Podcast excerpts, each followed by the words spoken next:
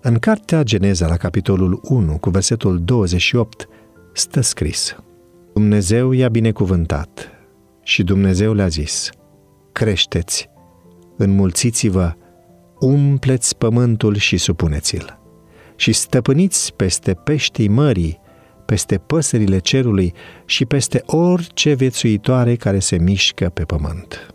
Îmi amintesc foarte bine ziua când am luat permisul de conducere și tata mi-a înmânat pentru prima oară cheile de la mașina familiei, cu multă reținere, cei drept, spune autorul.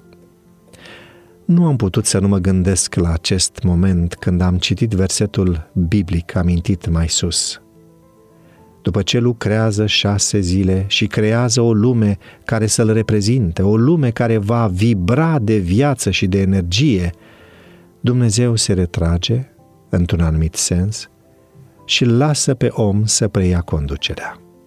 Oare nu i-a fost teamă? Nu era prea mult pentru Adam și pentru Eva? O răspundere atât de mare pentru un cuplu atât de tânăr. Nu era mai bine ca Adam și Eva să stea pur și simplu, să consume ceea ce Dumnezeu făcuse, fără să se mai chinuie cu munca? Ei bine, nu a fost un act de cruzime din partea lui Dumnezeu să pună pe umerii oamenilor o răspundere atât de mare. Din potrivă, el știa că pe măsură ce oamenii se vor îngriji de plante, de animale, mintea și trupul lor se vor dezvolta iar inima lor va găsi plăcere și o dihnă în acea slujire neegoistă.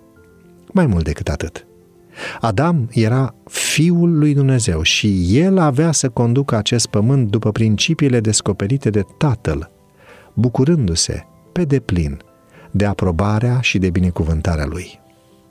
El avea onoarea de a fi un canal prin care binecuvântarea lui Dumnezeu să fie revărsată peste copiii săi și prin ei, mai departe, către lume.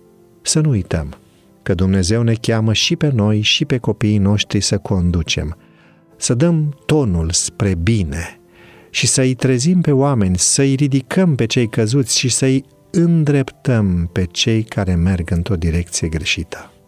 Roagă-te astăzi ca să fii stăpân, stăpân pe tine, și stăpân pe orice situație care vrea să iasă de sub control, dând astfel lumii dezorientate din jurul tău o direcție clară și un ton hotărât.